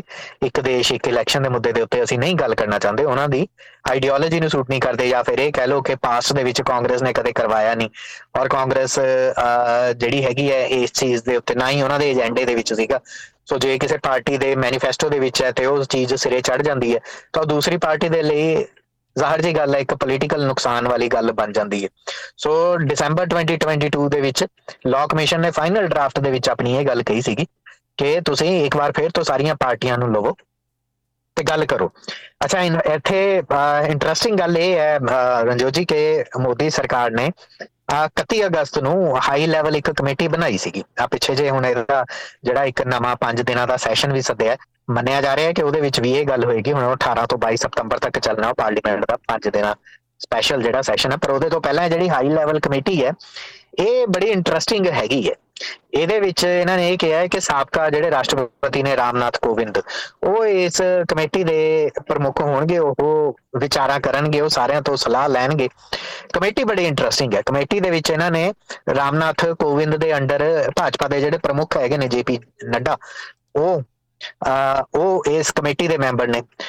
ਅਮਿਤ ਸ਼ਾਹ ਜਿਹੜੇ ਕਿ ਗ੍ਰਹਿ ਮੰਤਰੀ ਹੈਗੇ ਨੇ, ਇਸ ਵਕਤ ਉਹ ਇਹਦੇ ਪੈਨਲ ਦੇ ਮੈਂਬਰ ਹੋਣਗੇ। ਕਾਂਗਰਸ ਨੂੰ ਵੀ ਇਹਨਾਂ ਨੇ ਇਨਵਾਈਟ ਕੀਤਾ ਸੀਗਾ। ਕਾਂਗਰਸ ਦੇ ਜਿਹੜੇ ਨੇਤਾ ਨੇ, ਲੋਕ ਸਭਾ ਮੈਂਬਰ ਨੇ, ਅਧੀਰ ਰੰਜਨ ਚੌਧਰੀ, ਜਿਹੜੇ ਕਾਂਗਰਸ ਦੇ ਆਫੀਸ਼ੀਅਲ ਬੁਲਾਰੇ ਵੀ ਨੇ ਤੇ ਕਾਨੂੰਨ ਦੀ ਸਮਝ ਰੱਖਦੇ ਨੇ ਤੇ ਉਹਨਾਂ ਨੂੰ ਵੀ ਇਹਨਾਂ ਨੇ ਸੱਦਿਆ ਸੀਗਾ, ਅਧੀਰ ਰੰਜਨ ਚੌਧਰੀ ਨੂੰ। ਪਰ ਕਾਂਗਰਸ ਨੇ ਇਹਦੀ ਮੁਖਾਲਫਤ ਕੀਤੀ। ਇਨਫੈਕਟ ਕਾਂਗਰਸ ਦੇ ਕਿਸੇ ਟਾਈਮ ਨਾਲ ਰਹੇ ਗੱਠਜੋੜ ਦੇ ਵਿੱਚ ਰਹੇ ਨੇ ਜਿਹੜੇ ਔਰ ਇਸ ਵਕਤ ਰਾਜ ਸਭਾ ਦੇ ਵਿੱਚ ਜਿਹੜੇ ਵਿਰੋਧੀ ਧਿਰ ਦੇ ਨੇਤਾ ਹੈਗੇ ਨੇ ਗੁਲਾਮ ਨਬੀ ਆਜ਼ਾਦ, ਉਹ ਇਸ ਕਮੇਟੀ ਦੇ ਮੈਂਬਰ ਹੈਗੇ ਨੇ। ਹੁਣ ਹਾਲੇ ਤੱਕ ਗੁਲਾਮ ਨਬੀ ਆਜ਼ਾਦ ਦੀ ਤਾਂ ਟਿੱਪਣੀ ਸਾਹਮਣੇ ਨਹੀਂ ਆਈ ਹੈਗੀ, ਪਰ ਅਧੀਰ ਰੰਜਨ ਚੌਧਰੀ ਨੇ ਕਿਉਂਕਿ ਕਾਂਗਰਸ ਨੇ ਉੱਤੇ ਬਾਕੀ ਦਲਾਂ ਦਾ ਦਬਾਅ ਪੈ ਰਿਹਾ ਹੈਗਾ, ਸੋ ਉਹਨਾਂ ਨੇ ਪਹਿਲਾਂ ਹੀ ਆਪਣਾ ਨਾਮ ਵਿਡਰਾ ਕਰਵਾ ਲਿਆ। ਇਹ ਤੋਂ ਪਹਿਲਾਂ ਕਿ ਐਚਐਲਸੀ ਜਾਂ ਹਾਈ ਲੈਵਲ ਕਮੇਟੀ ਜਿਹੜੀ ਬੈਠਦੀ ਜਿਹੜੇ ਹਰੀਸ਼ ਸਾਲਵੇ ਨੇ ਸਰਕਾਰ ਦੀ ਤਰਫ ਤੋਂ ਕਈ ਮੁਕੱਦਮਿਆਂ ਦੇ ਵਿੱਚ ਸੁਪਰੀਮ ਕੋਰਟ ਦੇ ਅੰਦਰ ਪੇਸ਼ ਹੁੰਦੇ ਰਹੇ ਨੇ। ਸਾਬਕਾ ਜਿਹੜੇ ਵਿਜੀਲੈਂਸ ਕਮਿਸ਼ਨਰ ਸੀਗੇ ਸੰਜੇ ਕੋਠਾਰੀ, ਉਹਨਾਂ ਨੂੰ ਇਸ ਕਮੇਟੀ 'ਚ ਲਿਆ। ਫਾਈਨੈਂਸ ਕਮਿਸ਼ਨ ਦੇ ਜਿਹੜੇ ਸਾਬਕਾ ਚੇਅਰਮੈਨ ਨੇ ਐਨਕੇ ਸਿੰਘ, ਉਹਨਾਂ ਨੂੰ ਲੈ ਆਏ ਲੋਕ ਸਭਾ ਦੇ ਵਿੱਚ ਜਿਹੜੇ ਜਨਰਲ ਸੈਕਟਰੀ ਰਹਿ ਚੁੱਕੇ ਨੇ ਸਾਬਕਾ, ਸੁਭਾਸ਼ ਕਸ਼ਯਪ, ਉਹਨਾਂ ਨੂੰ ਇਹ ਲਿਆ। ਹੈਰਾਨੀ ਦੀ ਗੱਲ ਇਹ ਹੈ ਕਿ ਇਸ ਪੂਰੇ ਪੈਨਲ ਦੇ ਵਿੱਚ ਜਿਹੜਾ ਹੈ ਕਿ ਕੋਈ ਵੀ ਇਲੈਕਸ਼ਨ ਕਮਿਸ਼ਨ ਦਾ ਕੋਈ ਐਕਸਪਰਟ ਨਹੀਂ ਹਲੇ ਤੱਕ ਲਿਆ ਹੈਗਾ ਕੋਈ ਇਲੈਕਸ਼ਨ ਕਮਿਸ਼ਨਰ ਦਾ ਕੋਈ ਸਾਬਕਾ ਕੋਈ ਇਲੈਕਸ਼ਨ ਕਮਿਸ਼ਨਰ ਲਿਆ ਹੋਵੇ ਜਾਂ ਕਿਸੇ ਸਟੇਟ ਤੋਂ ਕੋਈ ਇਲੈਕਸ਼ਨ ਕਮਿਸ਼ਨਰ ਕਿਉਂਕਿ ਉਹਦੇ ਨਾਲ ਕੀ ਹੁੰਦਾ ਕਿ ਭਾਜਪਾ ਨੂੰ ਜਾਂ ਫਿਰ ਜੇ ਵਾਕਈ ਇਹਨਾਂ ਦੇ ਮੰਸ਼ੇ ਜਿਹੜੇ ਹੈਗੇ ਨੇ ਜਿਹਦੇ ਤੇ ਹੁਣ ਸਵਾਲ ਉੱਠ ਰਹੇ ਹੈਗੇ ਨੇ ਕਿਉਂ ਵਿਰੋਧੀ ਧਿਰਾਂ ਦੀ ਵਿਰੋਧਤਾ ਹੋ ਰਹੀ ਹੈ ਕਿ ਉਹਦੇ ਨਾਲ ਇਹ ਹੋ ਜਾਂਦਾ ਕਿ ਇੱਕ ਐਕਸਪਰਟ ਦੀ رائے ਜਿਹੜੀ ਹੈ ਲੈ ਲਈ ਜਾਂਦੀ ਕਿਉਂਕਿ ਉਹ ਤੁਹਾਨੂੰ ਦੱਸ ਸਕਦੇ ਨੇ ਕਿ ਇੱਕ ਇਲੈਕਸ਼ਨ ਦੇ ਵਿੱਚ ਕਿਸ ਕਿਸ ਕਿਸਮ ਦੀਆਂ ਚੁਣੌਤੀਆਂ ਜਿਹੜੀਆਂ ਨੇ, ਹਾਲਾਂਕਿ ਕੋਈ ਲੁਕੀ ਕੋਈ ਗੱਲ ਨਹੀਂ ਹੁੰਦੀ। ਜਦੋਂ ਇਲੈਕਸ਼ਨ ਹੋ ਰਹੇ ਹੁੰਦੇ ਨੇ, ਉਹਨਾਂ ਦਿਨਾਂ ਤੋਂ ਵੱਧ ਟਰਾਂਸਪੇਰੈਂਸੀ ਮੁਲਕ ਦੇ ਵਿੱਚ ਕਦੇ ਵੀ ਨਹੀਂ ਹੁੰਦੀ ਹੈਗੀ। ਕਿਉਂਕਿ ਇਲੈਕਸ਼ਨ ਕਮਿਸ਼ਨ ਕੋਈ ਵੀ ਗੱਲ ਲੁਕਾਉਂਦਾ ਨਹੀਂ ਔਰ ਉਹਨਾਂ ਦਿਨਾਂ ਦੇ ਵਿੱਚ ਮੀਡੀਆ ਜਿੰਨਾ ਇੰਡੀਪੈਂਡੈਂਟ ਹੋ ਕੇ ਆਪਣਾ ਰੋਲ ਪਲੇ ਕਰਦਾ ਹੈ, ਉਹਨਾਂ ਪੂਰੇ ਸ਼ਾਇਦ ਪੂਰੀ ਟਰਮ ਦੇ ਵਿੱਚ ਨਾ ਕਰਦਾ ਹੋਵੇ ਕਿਸੇ ਸਟੇਟ ਦੇ ਅੰਦਰ ਜਾਂ ਕਿਸੇ ਕੰਟਰੀ ਦੇ ਅੰਦਰ ਭਾਰਤ ਦੇ ਭਾਰਤ ਦੇ ਅੰਦਰ। ਸੋ ਇਲੈਕਸ਼ਨ ਕਮਿਸ਼ਨ ਦਾ ਕੋਈ ਕੋਈ ਵੈਟਰਨ ਨਾ ਲਿਆ ਜਾਣਾ, ਕੋਈ ਐਕਸਪਰਟ ਨਾ ਲਿਆ ਜਾਣਾ, ਇੱਕ ਇਹ ਸਵਾਲ ਪੈਦਾ ਹੁੰਦਾ ਹੈ। ਦੂਸਰਾ ਹੁਣ ਜਦੋਂ ਕਾਂਗਰਸ ਦੇ ਅਧੀਰ ਰੰਜਨ ਚੌਧਰੀ ਬਾਹਰ ਹੋ ਜਾਣਗੇ, ਸੋ ਇੱਕ ਕਿਸਮ ਦੀ ਭਾਜਪਾ ਦੀ ਕਮੇਟੀ ਜਾਂ ਫਿਰ ਭਾਜਪਾ ਦੇ ਹਿਤੈਸ਼ੀਆਂ ਦੀ ਇੱਕ ਕਮੇਟੀ ਬਣ ਕੇ ਰਹਿ ਜਾਏਗੀ ਸੋ ਇਹ ਹਾਈ ਲੈਵਲ ਕਮੇਟੀ ਕਿਸ ਕਿਸਮ ਦੇ ਆਪਣੇ ਸੁਝਾਅ ਦਿੰਦੀ ਹੈਗੀ ਹੈ, ਇਹ ਪੈਨਲ ਕਿਸ ਤਰੀਕੇ ਦੇ ਨਾਲ ਬਦਲਾਅ ਕਰਦਾ ਕਿਉਂਕਿ ਜਦੋਂ ਇਹ ਬਦਲਾਅ ਕਰਨਾ ਪਏਗਾ ਤਾਂ ਕਨਸਟੀਟਿਊਸ਼ਨ ਦੇ ਵਿੱਚ ਬਦਲਾਅ ਹੋਏਗਾ। ਜਿਹੜਾ ਭਾਰਤ ਦਾ ਸੰਵਿਧਾਨ ਹੈ ਨਾ ਰਿਪਰੈਜ਼ੈਂਟੇਸ਼ਨ ਆਫ ਪੀਪਲ ਐਕਟ 1950 ਉਹਦੇ ਵਿੱਚ ਬਦਲਾਅ ਆਏਗਾ। ਜੇ ਉਹ ਬਦਲਾ ਬਦਲਾ ਕਿਉਂਕਿ ਬਦਲਾ ਇੰਨੀ ਆਸਾਨੀ ਦੇ ਨਾਲ ਨਹੀਂ ਆਂਦਾ ਸੰਵਿਧਾਨ ਦਾ ਤੁਹਾਨੂੰ ਪਤਾ ਹੈ ਕਿ ਹਾਈ ਲੈਵਲ ਕਮੇਟੀ ਆਪਣੇ ਪ੍ਰਪੋਜ਼ਲ ਦੇਗੀ ਫਿਰ ਇਹਨੂੰ ਪਾਰਲੀਮੈਂਟਰੀ ਪ੍ਰੋਸੈਸ ਚੋਂ ਕੱਢਿਆ ਜਾਏਗਾ। ਹਾਲਾਂਕਿ ਪਾਰਲੀਮੈਂਟਰੀ ਪ੍ਰੋਸੈਸ ਦੇ ਵਿੱਚੋਂ ਕਿਸੇ ਵੀ ਸੰਵਿਧਾਨ ਦੇ ਕਿਸੇ ਕਲੌਜ਼ ਨੂੰ ਕੱਢਣਾ ਬੀਜੇਪੀ ਦੇ ਲਈ ਮੁਸ਼ਕਲ ਨਹੀਂ ਹੈਗਾ, ਕਿਉਂਕਿ ਮੈਜੋਰਿਟੀ ਚਾਹੀਦੀ ਹੁੰਦੀ ਹੈ ਮੈਜੋਰਿਟੀ VOTING ਚਾਹੀਦੀ ਹੁੰਦੀ ਹੈ। ਤੇ ਇਸ ਵਕਤ ਭਾਜਪਾ ਦੇ ਕੋਲ ਉਹ ਮੈਜੋਰਿਟੀ VOTING ਹੈਗੀ ਹੈ। ਸੋ ਇਸ ਕਰਕੇ ਵੀ ਇੰਡੀਆ ਜਿਹੜਾ ਗੱਠਜੋੜ ਹੈਗਾ ਆਈਐਨਡੀਆਈਏ ਉਹਦੇ ਜਿਹੜੇ ਮੈਂਬਰ ਹੈਗੇ ਨੇ ਆ, ਜਿੰਨੀਆਂ ਪਾਰਟੀਆਂ ਹੈਗੀਆਂ ਨੇ, ਚਾਹੇ ਉਹ ਕਾਂਗਰਸ ਹੋਗੀ ਚਾਹੇ ਅਰਵਿੰਦ ਕੇਜਰੀਵਾਲ, ਉਹਨਾਂ ਦੀ ਆਮ ਆਦਮੀ ਪਾਰਟੀ ਹੋਗੀ ਜਾਂ ਮਮਤਾ ਬੈਨਰਜੀ ਹੋਗੀ ਕਿਉਂਕਿ ਇਹਨਾਂ ਦੇ ਰਾਜ ਸਭਾ ਦੇ ਵਿੱਚ ਤਾਂ ਰਿਪਰੈਜ਼ੈਂਟੇਸ਼ਨ ਹੈਗੀ ਹੈ ਨਾ, ਲੋਕ ਸਭਾ ਦੇ ਵਿੱਚ ਜੇ ਓਡੀ ਵੱਡੀ ਨਹੀਂ ਹੈਗੀ, ਤੇ ਰਾਜ ਸਭਾ ਦੇ ਵਿੱਚ ਚੁਣੌਤੀ ਦੇਣਾ ਚਾਹਣਗੇ ਕਿ ਇਹ ਸਾਰੀਆਂ ਪਾਰਟੀਆਂ ਜਿਹੜੀਆਂ ਰਲ ਕੇ ਉੱਥੇ ਇਹ ਇੱਕ ਨੋ ਕੌਨਫੀਡੈਂਸ ਪਿਛਲੇ ਦਿਨਾਂ 'ਚ ਜਿਵੇਂ ਮੋਸ਼ਨ ਲਿਆਂਦਾ ਸੀਗਾ ਬੇਪਰੋਸਗੀ ਮਤਾ ਲਿਆਂਦਾ ਸੀਗਾ। ਉਹ ਪੂਰੀ ਤਰ੍ਹਾਂ ਦੇ ਨਾਲ ਫਲॉप ਹੋ ਗਿਆ ਸੀ ਫੇਲ ਹੋ ਗਿਆ ਸੀਗਾ। ਪਤਾ ਸੀਗਾ ਇਹਨਾਂ ਨੂੰ ਵਿਰੋਧੀ ਧਿਰ ਨੂੰ ਕਿ ਉਹਨਾਂ ਦੇ ਕੋਲ ਮੈਜੋਰਿਟੀ ਨਹੀਂ ਹੈਗੀ। ਸੋ ਇਸ ਬਿੱਲ ਨੂੰ ਰੋਕਣ ਦੇ ਲਈ ਰਾਜ ਸਭਾ ਦੇ ਵਿੱਚ ਘੱਟੋ ਘੱਟ ਮੈਜੋਰਿਟੀ ਔਰ ਰਲ ਕੇ ਇਕੱਠੇ ਆਣਾ ਹੋਏਗਾ, ਜੋ ਕਿ ਹਾਲੇ ਇੰਨਾ ਸੌਖਾ ਨਹੀਂ ਲੱਗਦਾ ਹੈਗਾ, ਇੰਨਾ ਪੋਸੀਬਲ ਨਹੀਂ ਲੱਗਦਾ। ਔਰ ਦੂਸਰੇ ਪਾਸੇ ਭਾਜਪਾ ਇਹਦਾ ਏਜੰਡਾ ਕੀ ਰੱਖਦੀ ਹੈ? ਜਾਂ ਇਹ ਜਿਹੜੀ ਹਾਈ ਲੈਵਲ ਕਮੇਟੀ ਹੈ, ਉਹ ਕਿਸ ਤਰੀਕੇ ਦੇ ਨਾਲ ਇਹ ਪ੍ਰਪੋਜ਼ਲ ਨੂੰ ਲੈ ਕੇ ਆਂਦੀ ਹੈ, ਉਹ ਵੀ ਬੜਾ ਇੰਟਰਸਟਿੰਗ ਹੋਏਗਾ ਕਿਉਂਕਿ ਇੰਨਾ ਈਜ਼ੀ ਵੀ ਨਹੀਂ ਹੋਏਗਾ। ਜਦੋਂ ਜਦੋਂ ਤੁਸੀਂ ਇੱਕ ਦੇਸ਼ ਦੇ ਵਿੱਚ ਇਕੱਠੇ ਇਲੈਕਸ਼ਨ ਕਰਵਾਣੇ ਨੇ, ਤਾਂ ਜਿਹੜਾ ਲਾਅ ਹੈ, ਜਿਹੜਾ ਪ੍ਰਪੋਜ਼ਡ ਲਾਅ ਹੈ, ਉਹ ਜੋ ਥੋੜੀ ਜੀ ਤੁਹਾਨੂੰ ਅੰਦਰਲੀ ਗੱਲ ਦੱਸ ਦਿੰਨੇ ਆ ਕਿ ਜੇ ਇਹ ਲਾਅ ਬਣਿਆ ਵੀ, ਤਾਂ ਲਾਅ ਦੇ ਅਕੋਰਡਿੰਗ ਇੰਡੀਆ ਦੀਆਂ ਜਿੰਨੀਆਂ ਸਟੇਟਾਂ ਨੇ, ਉਹਨਾਂ ਚੋਂ ਘੱਟੋ ਘੱਟ 14 ਸਟੇਟਾਂ ਦੀ ਮਨਜ਼ੂਰੀ ਚਾਹੀਦੀ ਹੋਏਗੀ। 14 ਦਾ ਮਤਲਬ ਇਹ ਹੈ ਕਿ ਬੀਜੇਪੀ ਦੀ ਮੈਜੋਰਿਟੀ ਸਟੇਟਾਂ ਦੇ ਵਿੱਚ ਸਰਕਾਰ ਹੈਗੀ ਹੈ। 12 ਦੇ ਵਿੱਚ ਤਾਂ ਹੈਗੀ ਹੈ ਮੈਜੋਰਿਟੀ ਦੇ ਨਾਲ, ਬਾਕੀ ਸਪੋਰਟ ਦੇ ਨਾਲ ਵੀ ਬੀਜੇਪੀ ਕਰ ਸਕਦੀ ਹੈ। ਦੋ ਸੂਬੇ ਤਾਂ ਵੈਸੇ ਹੀ ਆਣ ਨੂੰ ਤਿਆਰ ਹੈਗੇ ਨੇ, ਕਿਉਂਕਿ ਓਡੀਸ਼ਾ ਤੇ ਆਂਧਰਾ ਪ੍ਰਦੇਸ਼ ਨੂੰ ਵੈਸੇ ਹੀ ਕੋਈ ਫ਼ਰਕ ਨਹੀਂ ਪੈਣਾ ਉੱਥੇ ਵੈਸੇ ਹੀ ਲੋਕ ਸਭਾ ਦੇ ਨਾਲ ਵਿਧਾਨ ਸਭਾ ਚੋਣਾਂ ਹੁੰਦੀਆਂ ਹੁੰਦੀਆਂ ਨੇ। ਸੋ ਇਸ ਕਰਕੇ ਬੀਜੇਪੀ ਦੇ ਲਈ ਇਹ ਜਿਹੜਾ ਜੇ ਗਰਾਊਂਡ ਲੈਵਲ ਤੇ ਦੇਖੀਏ ਤਾਂ ਤਿਆਰੀ ਕਰਨੀ ਇੰਨੀ ਮੁਸ਼ਕਿਲ ਹੋਏਗੀ ਨਹੀਂ। ਪਾਰਲੀਮੈਂਟ ਦੇ ਵਿੱਚ ਵੀ ਨਹੀਂ। ਔਰ ਉਹਦੇ ਜਿਹੜਾ ਪ੍ਰਪੋਜ਼ਲ ਹੈਗਾ, ਕਾਨੂੰਨਨ ਸੋਧ ਹੈ, ਉਹਦੇ ਵਿੱਚ ਵੀ ਕੋਈ ਏਡੀ ਮੁਸ਼ਕਲ ਨਹੀਂ ਹੋਏਗੀ। ਸੋ ਇਸ ਕਰਕੇ ਵੀ ਇਹ ਜਿਹੜਾ ਸਪੈਸ਼ਲ ਸੈਸ਼ਨ ਆ ਰਿਹਾ ਹੈਗਾ, ਔਰ ਇਸੇ ਕਰਕੇ ਇੱਕ ਹੋਰ ਖਬਰ ਜਿਹਦੇ ਚ ਤੁਹਾਡੇ ਨਾਮ ਸਾਂਝ ਪਾਈ ਸੀਗੀ ਕਿ ਇੰਡੀਆ ਦਾ ਵੀ ਜਿਹੜਾ ਹਲੇ ਸ਼ੁੱਕਰਵਾਰ ਨੂੰ ਹੋ ਕੇ ਹਟੀ ਹੈ ਮੀਟਿੰਗ ਪਰ ਇੱਕ ਹੋਰ ਮੀਟਿੰਗ ਉਹਨਾਂ ਨੇ ਸੱਦ ਲਈ ਹੈ ਹੁਣ ਕੱਲ ਨੂੰ ਸੱਦੀ ਹੈਗੀ ਹੈ ਸੋ ਇਸੇ ਕਰਕੇ ਕਾਲੀ ਕਾਲੀ ਦੇ ਵਿੱਚ ਇਹ ਮੀਟਿੰਗ ਵੀ ਸੱਦਣੀ ਪਈ ਹੈਗੀ ਇਨਫੈਕਟ ਪਿਛਲੇ ਦਿਨਾਂ ਦੇ ਵਿੱਚ ਅਸੀਂ ਇੱਕ ਖਬਰ ਵੀ ਤੁਹਾਡੇ ਨਾਲ, ਸਰੋਤਿਆਂ ਦੇ ਨਾਲ ਸ਼ੇਅਰ ਕੀਤੀ ਸੀਗੀ ਕਿ ਮਮਤਾ ਬੈਨਰਜੀ ਨੇ ਕਿਹਾ ਕਿ ਹੋ ਸਕਦਾ ਹੈ ਕਿ ਗਵਰਨਮੈਂਟ 2024 ਚ ਲੋਕ ਸਭਾ ਚੋਣਾਂ ਨਾ ਕਰਵਾ ਕੇ ਦਸੰਬਰ ਮਹੀਨੇ ਚ ਕਰਵਾ ਦੇਵੇ। 2023 ਦੇ ਵਿੱਚ ਕਰਵਾ ਦੇਵੇ। ਸੋ ਇਹ ਮਮਤਾ ਬੈਨਰਜੀ ਤੱਕ ਜਿਹੜੀਆਂ ਇਨਪੁਟਸ ਪਹੁੰਚੀਆਂ ਹੋਣਗੀਆਂ ਉਹਨਾਂ ਨੂੰ, ਉਹਨਾਂ ਨੇ ਆਪਣੇ ਤਰੀਕੇ ਦੇ ਨਾਲ ਇੱਕ ਪੋਲੀਟੀਕਲ ਸਟੇਟਮੈਂਟ ਦੇ ਰੂਪ ਦੇ ਵਿੱਚ ਵਰਤਿਆ। ਤੇ ਜ਼ਾਹਰ ਜੀ ਗੱਲ ਹੈਗੀ ਹੈ ਕਿ ਭਾਜਪਾ ਦੀਆਂ ਤਿਆਰੀਆਂ ਤਾਂ ਬਹੁਤ ਹੈਗੀਆਂ ਨੇ, ਜਾਂ ਐਨਡੀਏ ਕਹਿ ਲਈਏ, ਕਿਉਂਕਿ ਕੱਲਾ ਭਾਜਪਾ ਦੇ ਲਈ ਪੋਸੀਬਲ ਵੀ ਨਹੀਂ ਹੋਏਗਾ। ਪੂਰੇ ਐਨਡੀਏ ਜੋੜ ਨੂੰ ਲੈ ਕੇ ਰੱਖਣਾ, ਨਾਲ ਜੋੜ ਕੇ ਰੱਖਣਾ ਜਿਹੜਾ ਉਹ ਉਹਨਾਂ ਦੇ ਲਈ ਬਹੁਤ ਜ਼ਰੂਰੀ ਹੋਏਗਾ ਤਾਂ ਕਿ ਇਹ ਵਨ ਨੇਸ਼ਨ ਵਨ ਇਲੈਕਸ਼ਨ ਵਾਲਾ ਜਿਹੜਾ ਏਜੰਡਾ ਔਰ ਜਿਹੜਾ ਬੀਜੇਪੀ ਦਾ ਮੈਨੀਫੈਸਟੋ ਦੇ ਵਿੱਚ ਜਿਹੜੇ ਵੱਡੇ ਵੱਡੇ ਏਜੰਡੇ ਨੇ, ਜੇ ਉਹ ਉਹਨਾਂ ਨੂੰ ਆਪਾਂ ਦੇਖ ਲਈਏ ਕਿ ਉਹਨਾਂ ਤੇ ਟਿਕ ਕਰ ਚੁੱਕੀ ਹੈ ਬੀਜੇਪੀ। ਇਹ ਇੱਕ ਏਜੰਡਾ ਹੈਗਾ ਜਿਹੜਾ ਪਿਛਲੇ ਮੈਨੀਫੈਸਟੋ ਤੋਂ ਚੱਲਦਾ ਆ ਰਿਹਾ ਪਿਛਲੀਆਂ ਦੋ ਟਰਮਸ ਤੋਂ ਚੱਲਦਾ ਆ ਰਿਹਾ ਸੋ ਇਹਦੇ ਤੇ ਵੀ ਟਿਕ ਕਰਨਾ ਜਿਹੜੀ ਹੈ ਬੀਜੇਪੀ ਦੀ ਪ੍ਰਾਇੋਰਟੀ ਇਸ ਵਕਤ ਬਣੀ ਹੋਈ ਹੈ। ਜੀ, ਬਿਲਕੁਲ ਜਿੱਦਾਂ ਤੁਸੀਂ ਦੱਸਿਆ ਹੀ ਆ ਗੌਤਮ ਜੀ, ਪਹਿਲਾਂ ਇੱਕ ਕਰੀ ਹੋ ਕੇ ਹਟਿਆ ਵਾ ਇਹ ਸਾਰਾ ਕੁਝ ਆਖਰਕਾਰ ਉਦੋਂ ਕੋਈ ਸਮੱਸਿਆ ਆਈ ਹੋਊਗੀ, ਫੇਰ ਹੀ ਇਹ ਦੁਬਾਰਾ ਜਿਹੜੀਆਂ ਨੇ ਜਿੱਦਾਂ 1967 ਦੇ ਵਿੱਚ ਤੁਸੀਂ ਦੱਸਿਆ ਕਿ ਉਦੋਂ ਤੱਕ ਹੁੰਦਾ ਰਿਹਾ ਵਾ। ਪਰ ਉਸ ਤੋਂ ਬਾਅਦ ਕੋਈ ਸਮੱਸਿਆ ਆਈ ਹੋਊਗੀ ਵੱਡੀ, ਤਾਂ ਹੀ ਤਾਂ ਇਹ ਬਾਅਦ ਵਿੱਚ ਕਦੀ ਸੰਭਵ ਨਹੀਂ ਹੋ ਸਕਿਆ। ਤੇ ਦੂਸਰੀ ਚੀਜ਼ ਇਹ ਆ ਕਿ ਜੇ ਆਪਾਂ ਵਾਕਈ ਸਾਰਾ ਕੁਝ ਕਰ ਹੀ ਰਹੇ ਆ ਤੇ ਫਿਰ ਸਾਰਿਆਂ ਨੂੰ ਥੱਲੇ ਤੱਕ ਜੇ ਆਪਾਂ ਚੋਣਾ ਪਿੰਡ ਤੋਂ ਲੈ ਕੇ ਇਕੱਠੀਆਂ ਕਰਨੀਆਂ ਨੇ, ਤੇ ਫਿਰ ਪਿੰਡ ਲੈਵਲ ਦੀਆਂ ਇਕਾਈਆਂ ਜਿਹੜੇ ਜਿਹੜੇ ਬੰਦੇ ਵੀ ਸਿੱਧੇ ਸਿੱਧੇ ਰੂਪ ਦੇ ਵਿੱਚ ਸ਼ਾਮਲ ਹੁੰਦੇ ਨੇ, ਉਹਨਾਂ ਦੇ ਵਿੱਚੋਂ ਕੋਈ ਨਾ ਕੋਈ ਤੇ ਸ਼ਮੂਲੀਅਤ ਜ਼ਰੂਰ ਚਾਹੀਦੀ ਆ ਬਾਕੀ ਟੀਮਾਂ ਦੀ ਵੀ। ਹਾਂਜੀ ਇਹ ਬਿਲਕੁਲ ਇੱਕ ਬਹੁਤ ਸਹੀ ਪੁਆਇੰਟ ਹੈਗਾ ਰੰਜੋ ਜੀ, ਕਿ ਜਦੋਂ ਪਿੰਡ ਲੈਵਲ ਤੱਕ ਆਣੀਆਂ ਨੇ ਨਾ ਚੋਣਾ, ਤਾਂ ਉੱਥੇ ਕੰਪਲੈਕਸਿਟੀ ਵੱਧ ਜਾਂਦੀ ਹੈਗੀ ਜਦੋਂ ਲੋਕ ਸਭਾ ਚੋਣਾ ਹੁੰਦੀਆਂ ਨੇ ਜਾਂ ਵਿਧਾਨ ਸਭਾ ਚੋਣਾ ਹੁੰਦੀਆਂ ਨੇ, ਉੱਥੇ ਹਲੇ ਫੇਰ ਵੀ ਹੋ ਜਾਂਦਾ ਹੈਗਾ ਇਹ। ਇਲੈਕਸ਼ਨ ਜਿਹੜਾ ਕਿਸੇ ਤਰੀਕੇ ਦੇ ਨਾਲ, ਔਰ ਜੇ ਤੁਸੀਂ ਦੇਖੋਗੇ, VOTING ਪਰਸੈਂਟੇਜ ਦੇ ਵਿੱਚ ਵੀ ਫ਼ਰਕ ਪੈਂਦਾ ਜਿਹੜੀ ਉਹ VOTING ਪਰਸੈਂਟੇਜ ਹੈਗੀ ਔਰ ਇਹੀ ਦੂਸਰਾ ਕਾਰਨ ਵੀ ਹੈ, ਜਿਹੜੇ ਤੁਹਾਡੇ ਸਵਾਲ ਦਾ, ਜਿਹੜਾ ਦੂਸਰਾ ਸਵਾਲ ਦਾ ਦੂਸਰਾ ਹਿੱਸਾ ਹੈ ਕਿ ਕੀ ਕਾਰਨ ਸੀਗਾ ਕਿ ਪਹਿਲਾਂ ਰੁਕੀਆਂ ਹੋਣਗੀਆਂ ਤੇ ਬਾਅਦ ਦੇ ਵਿੱਚ ਫਿਰ ਫੇਰ ਹੋਣ ਲੱਗੀਆਂ ਹੋਣਗੀਆਂ। 1952 57 62 ਤੇ 67 ਇਹ ਚਾਰ ਇਲੈਕਸ਼ਨ ਹੋਏ ਸੀਗੇ, ਜਦੋਂ ਇਕੱਠੀਆਂ ਹੁੰਦੀਆਂ ਰਹੀਆਂ ਸੀ। ਉਹਦੇ ਤੋਂ ਬਾਅਦ ਕੁਝ ਐਸ ਕਿਸਮ ਦੀ ਪ੍ਰੋਸੈਸ ਹੋਣ ਲੱਗ ਪਈ ਕਿ ਜਿਵੇਂ ਕਈ ਸੂਬਿਆਂ ਦੀਆਂ ਅਸੈਂਬਲੀਜ਼ ਜਿਹੜੀਆਂ ਸੀ, ਉਹ ਪਹਿਲਾਂ ਭੰਗ ਹੋਣ ਲੱਗ ਪਈਆਂ। ਫਿਰ ਦੇਸ਼ ਦੀ ਵਿੱਚ ਜਿਹੜਾ ਦੇਸ਼ ਜੰਗ ਦੇ ਵਿੱਚੋਂ ਗੁਜ਼ਰਿਆ, ਦੇਸ਼ ਦੇ ਵਿੱਚ ਵੀ ਪ੍ਰਧਾਨ ਮੰਤਰੀ ਜਿਹੜੇ ਸੀਗੇ, ਸਮੇਂ ਤੋਂ ਪਹਿਲਾਂ ਬਦਲਣ ਲੱਗ ਪਏ ਸੀਗੇ। ਸੋ ਇਸ ਕਰਕੇ ਜਿਹੜਾ ਸੀਗਾ ਕਿ ਉਸ ਵਕਤ ਸੂਬਿਆਂ ਦੀਆਂ ਚੋਣਾਂ ਉਸ ਵਕਤ ਕਰਵਾਉਣੀਆਂ ਲਾਜ਼ਮੀ ਬਣ ਰਹੀਆਂ ਸੀਗੀਆਂ। ਸੋ ਕੁਝ ਸੂਬੇ ਪਛੜਦੇ ਗਏ ਇੱਕ ਦੂਸਰੇ ਤੋਂ। ਅਰਲੀ ਇਲੈਕਸ਼ਨ ਹੁੰਦੇ ਰਹੇ। ਲਾਅ ਦੇ ਮੁਤਾਬਕ, ਕਾਨੂੰਨ ਦੇ ਮੁਤਾਬਕ ਸੂਬੇ ਦੇ ਵਿੱਚ ਮੁੱਖ ਮੰਤਰੀ ਦਾ ਰਾਜ ਹੋਣਾ ਜ਼ਰੂਰੀ ਹੁੰਦਾ ਸੀਗਾ। ਉਦਾਹਰਨ ਦੇ ਤੌਰ ਦੇ ਉੱਤੇ ਇੱਕ ਲੰਮਾ ਅਰਸਾ ਪੰਜਾਬ ਦੇ ਵਿੱਚ ਰਾਸ਼ਟਰਪਤੀ ਸ਼ਾਸਨ ਰਿਹਾ ਹੈਗਾ। ਸੋ ਪੰਜਾਬ ਬਹੁਤ ਵਾਰ ਜਿਹੜਾ ਇਲੈਕਸ਼ਨ ਪ੍ਰੋਸੈਸ ਦੇ ਵਿੱਚੋਂ ਨਹੀਂ ਗੁਜ਼ਰਿਆ, ਇਸੇ ਤਰੀਕੇ ਦੇ ਨਾਲ ਜੰਮੂ ਕਸ਼ਮੀਰ ਦੇ ਵਿੱਚ ਜਿਹੜੇ ਨੇ ਇਲੈਕਸ਼ਨ ਜਿਹੜੇ ਨੇ, ਆਪਣੇ ਤਰੀਕੇ ਦੇ ਨਾਲ ਹੁੰਦੇ ਰਹੇ ਸੀਗੇ। ਧਾਰਾ 307 ਉੱਥੇ ਲਾਗੂ ਰਹੀ ਸੀਗੀ। ਦੂਸਰੀਆਂ ਸਟੇਟਾਂ ਦੀ ਵੀ on the same hand UP ਦੀ ਗੱਲ ਕਰੀਏ ਯੂਪੀ ਦੇ ਵਿੱਚ ਇੱਕ ਇਨਸਟੈਗਨਿਟੀ ਦਾ ਦੌਰ ਸੀਗਾ, ਸਥਿਰਤਾ ਨਹੀਂ ਸੀ ਰਹੀ, ਜਿਹਨੂੰ ਪ੍ਰਧਾਨ ਮੰਤਰੀ ਮੋਦੀ ਨੇ ਆਪਣੇ ਭਾਸ਼ਣ ਦੀ ਸ਼ੁਰੂਆਤ ਦੇ ਵਿੱਚ ਇਹ ਗੱਲ ਕਹੀ ਸੀ ਕਿ ਪੋਲੀਟੀਕਲ ਸਟੈਬਿਲਿਟੀ ਜਿਹੜੀ ਹੈਗੀ ਹੈ। ਔਰ ਜਿਹੜੀ ਕਿ ਬਹੁਤ ਚੰਗੀ ਗੱਲ ਹੈ ਦੇਖੋ, ਵਿਰੋਧ ਕਰਨ ਦੇ ਨਾਮ ਦੇ ਉੱਤੇ ਵਿਰੋਧ ਕਰਨਾ ਇੱਕ ਹੋਰ ਗੱਲ ਹੋ ਸਕਦੀ ਹੈ। ਪਰ ਪੋਲੀਟੀਕਲ ਸਟੈਗਨਿਟੀ ਜਿਹੜੀ ਹੈਗੀ ਹੈ, ਜਿਹਨੂੰ ਅਸੀਂ ਸਿਆਸੀ ਸਥਿਰਤਾ ਕਹਿੰਦੇ ਆ ਇਹ ਬਹੁਤ ਇੰਪੋਰਟੈਂਟ ਬਣ ਜਾਂਦੀ ਹੈ ਰੰਜੋ ਜੀ, ਜਦੋਂ ਤੁਸੀਂ ਇੰਟਰਨੈਸ਼ਨਲ ਡਿਪਲੋਮੈਸੀ ਦੀ ਗੱਲ ਕਰਦੇ ਹੋ। ਜੇ ਇੱਕ ਪਾਸੇ ਭਾਰਤ ਕਹਿ ਰਿਹਾ ਹੈ ਕਿ ਅਸੀਂ ਦੁਨੀਆ ਦੀ ਸਭ ਤੋਂ ਵੱਡੀ ਇਕਨੋਮੀ ਬਣਨਾ ਹੈ ਇੰਟਰਨੈਸ਼ਨਲ ਰਿਲੇਸ਼ਨਸ਼ਿਪ ਬੈਟਰ ਕਰਨੇ ਹੈਗੇ ਨੇ, ਜਦੋਂ ਉਹ ਚੀਜ਼ਾਂ ਸੈੱਟ ਹੋਣਗੀਆਂ, ਤੁਹਾਡੇ ਦੇਸ਼ ਦੇ ਅੰਦਰ ਵੀ ਆਟੋਮੈਟਿਕਲੀ ਚੀਜ਼ਾਂ ਫਿਰ ਸੈੱਟ ਹੋਣਗੀਆਂ, ਉਹ ਸਾਰੀਆਂ ਚੀਜ਼ਾਂ ਇੰਟਰਲਿੰਕਡ ਹੈਗੀਆਂ ਨੇ। ਇੰਟਰਨੈਸ਼ਨਲ ਲੈਵਲ ਤੇ ਤੁਸੀਂ ਰਿਲੇਸ਼ਨਸ਼ਿਪ ਉਦੋਂ ਐਸਟੈਬਲਿਸ਼ ਕਰ ਸਕਦੇ ਹੋ ਜਦੋਂ ਤੁਹਾਡੇ ਦੇਸ਼ ਦੇ ਵਿੱਚ ਸਥਿਰਤਾ ਹੋਏਗੀ।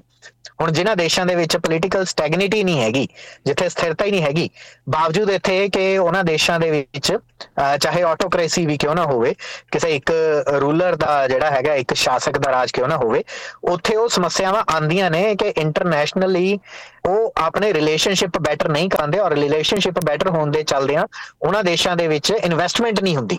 ਉਦਾਹਰਨ ਤੁਹਾਨੂੰ ਬਹੁਤ ਵਧੀਆ ਦੇ ਸਕਦੇ ਆ ਕਿ ਜਿਹੜੀ ਟਰਕੀ ਹੈ ਟਰਕੀ ਦੇ ਵਿੱਚ ਹੁਣ ਜਦੋਂ ਯੂਰਪ ਦਾ ਪਾਰਟ ਹੈ, ਪਰ ਪੋਲੀਟੀਕਲ ਸਟੇਬਿਲਿਟੀ ਨਾ ਹੋਣ ਦੇ ਚੱਲਦੇ ਆ ਟਰਕੀ ਨੇ ਬਹੁਤ ਲੰਮਾ ਟਾਈਮ ਯੂਰਪ ਤੋਂ ਇੱਕ ਤਰ੍ਹਾਂ ਦਾ ਨਾਲ ਜਿਵੇਂ ਮਤਰੇਆ ਭਰਾ ਵਰਗਾ ਜਿਹੜਾ ਵਿਵਹਾਰ ਹੈ ਟਰਕੀ ਦੇ ਨਾਲ ਹੁੰਦਾ ਰਿਹਾ। ਯੂਰਪ ਦੇ ਬਾਕੀ ਬਾਕੀ ਦੇਸ਼ਾਂ ਦੇ ਵਿੱਚ ਜਰਮਨੀ ਲਾ ਲਓ, ਫਰਾਂਸ ਲਗਾ ਲਓ, ਇੰਗਲੈਂਡ ਲਗਾ ਲਓ, ਇਟਲੀ ਲਗਾ ਲਓ, ਉੱਥੇ ਫੋਰਨ ਇਨਵੈਸਟਮੈਂਟ ਬੜੀ ਖੁੱਲ ਕੇ ਹੁੰਦੀ ਰਹੀ ਹੈ। ਉਹ ਦੇਸ਼ ਬੜੇ ਵਿਕਸਿਤ ਦੇਸ਼ ਹੈਗੇ ਨੇ। ਪਰ ਤੁਰਕੀ ਇਸ ਕਰਕੇ ਨਹੀਂ ਰਿਹਾ ਕਿਉਂਕਿ ਇੱਕ ਲੰਮਾ ਟਾਈਮ ਜਿਹੜਾ ਹੈਗਾ 60 70s ਦਾ ਦੌਰ, ਤੁਰਕੀ ਦੇ ਵਿੱਚ ਇਨਸਟੈਬਿਲਿਟੀ ਰਹੀ ਹੈ। ਇਸੇ ਤਰੀਕੇ ਦੇ ਨਾਲ ਏਸ਼ੀਆ ਦੇ ਕੁਝ ਹੋਰ ਦੇਸ਼ ਲਗਾ ਸਕਦੇ ਹੋ। ਭਾਰਤ ਦੇ ਗਵਾਂਢ ਦੇ ਵਿੱਚ ਪਾਕਿਸਤਾਨ ਲਗਾ ਸਕਦੇ ਹੋ। ਜਿਹੜਾ ਇਸ ਵਕਤ ਜਿਹੜਾ ਘਰੇਲੂ ਕਰਜ਼ੇ ਦੇ ਵਿੱਚ ਇੰਨਾ ਜ਼ਿਆਦਾ ਡੁੱਬ ਚੁੱਕਿਆ ਹੈ ਕਿ ਫੋਰਨ ਇਨਵੈਸਟਮੈਂਟ ਤਾਂ ਬਹੁਤ ਦੂਰ ਦੀ ਗੱਲ ਹੈ। ਇੱਕ ਨਵਾਂ ਪੈਸਾ ਜਿਹੜਾ ਹੈਗਾ ਉਹ ਵਿਦੇਸ਼ੀ ਕਰਜ਼ੇ ਦੇ ਰੂਪ ਦੇ ਵਿੱਚ ਵੀ ਨਹੀਂ ਆ ਰਿਹਾ ਹੈਗਾ। ਸੋ ਇਹ ਬਹੁਤ ਜ਼ਰੂਰੀ ਹੁੰਦਾ ਹੈ ਕਿਸੇ ਦੇਸ਼ ਦੇ ਲਈ, ਕਿਉਂਕਿ ਜਦੋਂ ਬਾਹਰੀ ਇਨਵੈਸਟਮੈਂਟ ਨਹੀਂ ਹੋਏਗੀ, ਤੁਹਾਡੇ ਦੇਸ਼ ਦੇ ਵਿੱਚ ਪੈਸਾ ਹੀ ਨਹੀਂ ਹੋਏਗਾ। ਜਦੋਂ ਪੈਸਾ ਨਹੀਂ ਹੋਏਗਾ ਬਾਜ਼ਾਰ ਦੇ ਵਿੱਚ, ਤਾਂ ਤੁਸੀਂ ਛੱਡੋ ਉਹ ਗੱਲਾਂ ਕਿ ਲੋਕਲ ਲੈਵਲ ਦੇ ਉੱਤੇ ਪੰਚਾਇਤ ਇਲੈਕਸ਼ਨ ਪਰ ਤੁਹਾਡੇ ਕੋਲ ਹੈ ਹੀ ਨਹੀਂ ਆਪਣੇ ਲੋਕਾਂ ਨੂੰ ਕੁਝ ਦੇਣ ਦੇ ਲਈ। ਸੋ ਉਸ ਮਾਲੀ ਹਾਲਤ ਦੇ ਵਿੱਚ ਉਸ ਦੇਸ਼ ਨੂੰ ਕਿਵੇਂ ਚੱਲਦਾ ਰੱਖ ਸਕਦੇ ਹੋ? ਸੋ ਇਹ ਸਾਰੀਆਂ ਲਿੰਕ ਗੱਲਾਂ ਜਿਹੜੀਆਂ ਨੇ ਇੰਟਰਲਿੰਕਡ ਹੈਗੀਆਂ ਨੇ, ਹਾਂ, ਜਦੋਂ ਅਸੀਂ ਗਰਾਊਂਡ ਲੈਵਲ ਦੇ ਉੱਤੇ ਪੜ੍ਹਦੇ ਆਂ ਖਬਰਾਂ ਨੂੰ ਸਮਝਦੇ ਹੈਗੇ ਤਾਂ ਉਹ ਸਟੇਜ ਡਾਊਨ ਕਰਕੇ ਸਾਰੀਆਂ ਖਬਰਾਂ ਨੂੰ ਦੇਖਣਾ ਪੈਂਦਾ ਹੈਗਾ। ਸੂਬੇ ਦੀ ਸਿਆਸਤ ਆਪਣੇ ਤਰੀਕੇ ਦੇ ਨਾਲ ਕੰਮ ਕਰਦੀ ਹੈ, ਭਾਰਤ ਵਰਗੇ ਦੇਸ਼ ਦੇ ਵਿੱਚ। ਪਿੰਡਾਂ ਦੇ ਵਿੱਚ ਅਲੱਗ ਤਰੀਕੇ ਦੀ ਸਿਆਸਤ ਹੁੰਦੀ ਹੈ। ਸਿਆਸਤ ਨਾ ਕਹਿ ਲਈਏ ਕਿ ਉੱਥੇ ਦਾ ਜਿਹੜਾ ਪੋਲੀਟੀਕਲ ਸਿਸਟਮ ਹੁੰਦਾ ਹੈ, ਉੱਥੇ ਦਾ ਜਿਹੜਾ ਪੰਚਾਇਤੀ ਸਿਸਟਮ ਹੁੰਦਾ ਹੈ, ਉਹ ਅਲੱਗ ਤਰੀਕੇ ਦੇ ਨਾਲ ਕੰਮ ਕਰਦਾ ਹੈ। ਔਰ ਜਿਹੜਾ ਤੁਹਾਡੇ ਸਵਾਲ ਦਾ ਪਹਿਲਾ ਹਿੱਸਾ ਹੈ ਬਿਲਕੁਲ ਵਾਜਬ ਹੈ। ਕਿ ਉਹ ਕਿਸ ਤਰੀਕੇ ਦੇ ਨਾਲ ਪੋਸੀਬਲ ਹੋ ਸਕਦਾ ਹੈ ਕਿ ਪਿੰਡਾਂ ਦੇ ਵਿੱਚ ਜਦੋਂ ਪੰਚਾਇਤਾਂ ਹੁੰਦੀਆਂ ਨੇ, ਤਾਂ ਉਹ ਇਹ ਦੇਖ ਕੇ ਨਹੀਂ ਹੁੰਦੀਆਂ ਹੈਗੀਆਂ ਕਿ ਦੇਸ਼ ਦੇ ਵਿੱਚ ਪ੍ਰਧਾਨ ਮੰਤਰੀ ਕੌਣ ਹੈ ਜਾਂ ਸੂਬੇ ਦੇ ਵਿੱਚ ਮੁੱਖ ਮੰਤਰੀ ਕੌਣ ਹੈ। ਜਦ ਕਿ ਸੂਬੇ ਦੇ ਵਿੱਚ ਜਦੋਂ ਵਿਧਾਨ ਸਭਾ ਚੋਣ ਹੁੰਦੀ ਹੈ, ਤਾਂ ਉਸ ਵਕਤ ਇਹ ਫੈਕਟਰ ਜ਼ਰੂਰ ਕੰਮ ਕਰ ਜਾਂਦਾ ਹੈਗਾ। ਕਿਤੇ ਨਾ ਕਿਤੇ ਇਹਦੀ ਗੱਲ ਤੁਰਦੀ ਜ਼ਰੂਰ ਹੈਗੀ ਹੈ ਕਿ ਦੇਸ਼ ਦੇ ਵਿੱਚ ਫਲਾਂ ਪਾਰਟੀ ਦੀ ਸਰਕਾਰ ਹੈ ਤੇ ਜੇ ਸੂਬੇ ਦੇ ਵਿੱਚ ਵੀ ਉਹਦੀ ਉਹ ਸਰਕਾਰ ਆਂਦੀ ਹੈ, ਕਿਉਂਕਿ ਉਹ ਪੋਲੀਟੀਕਲ ਪਾਰਟੀਆਂ ਆਪਣੇ ਫੇਵਰ ਦੇ ਵਿੱਚ ਵਰਤਦੀਆਂ ਨੇ ਉਹਨੂੰ। ਪਰ ਜਦੋਂ ਉਹਨੂੰ ਬ੍ਰੇਕ ਡਾਊਨ ਕਰਕੇ ਤੁਸੀਂ ਪਿੰਡਾਂ ਦੇ ਲੈਵਲ ਤੇ ਲੈ ਕੇ ਆਉਂਦੇ ਹੋ, ਤਾਂ ਉਹ ਫੈਕਟਰ ਨਹੀਂ ਹੁੰਦਾ।